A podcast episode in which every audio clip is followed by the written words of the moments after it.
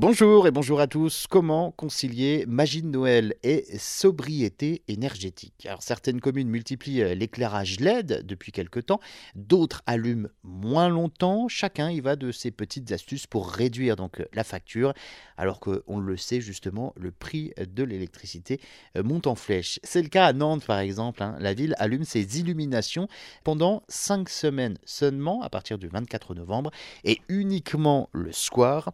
Autre solution installer moins de décorations lumineuses, hein, c'est le cas à Limoges, qui a supprimé les illuminations dans la moitié des lieux habituels. Utiliser des ampoules LED aussi, elles ont une durée de vie très longue et leur consommation électrique est bien plus faible. Plusieurs villes en France, comme La Rochelle, ont fait le choix des LED depuis euh, plusieurs Noëls.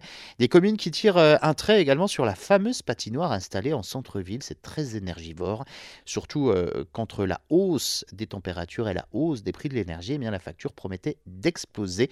Mais pour proposer une activité euh, équivalente, des pistes de patinage à roulettes euh, sont installées dans certaines communes.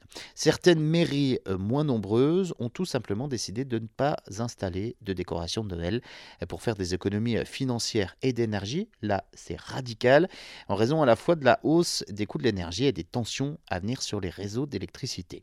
L'installation et les illuminations des décorations de Noël coûtent très cher. Chaque année donc aux mairies jusqu'à 1 million d'euros par exemple pour les Champs-Élysées à Paris et près de 500 000 euros à Nantes.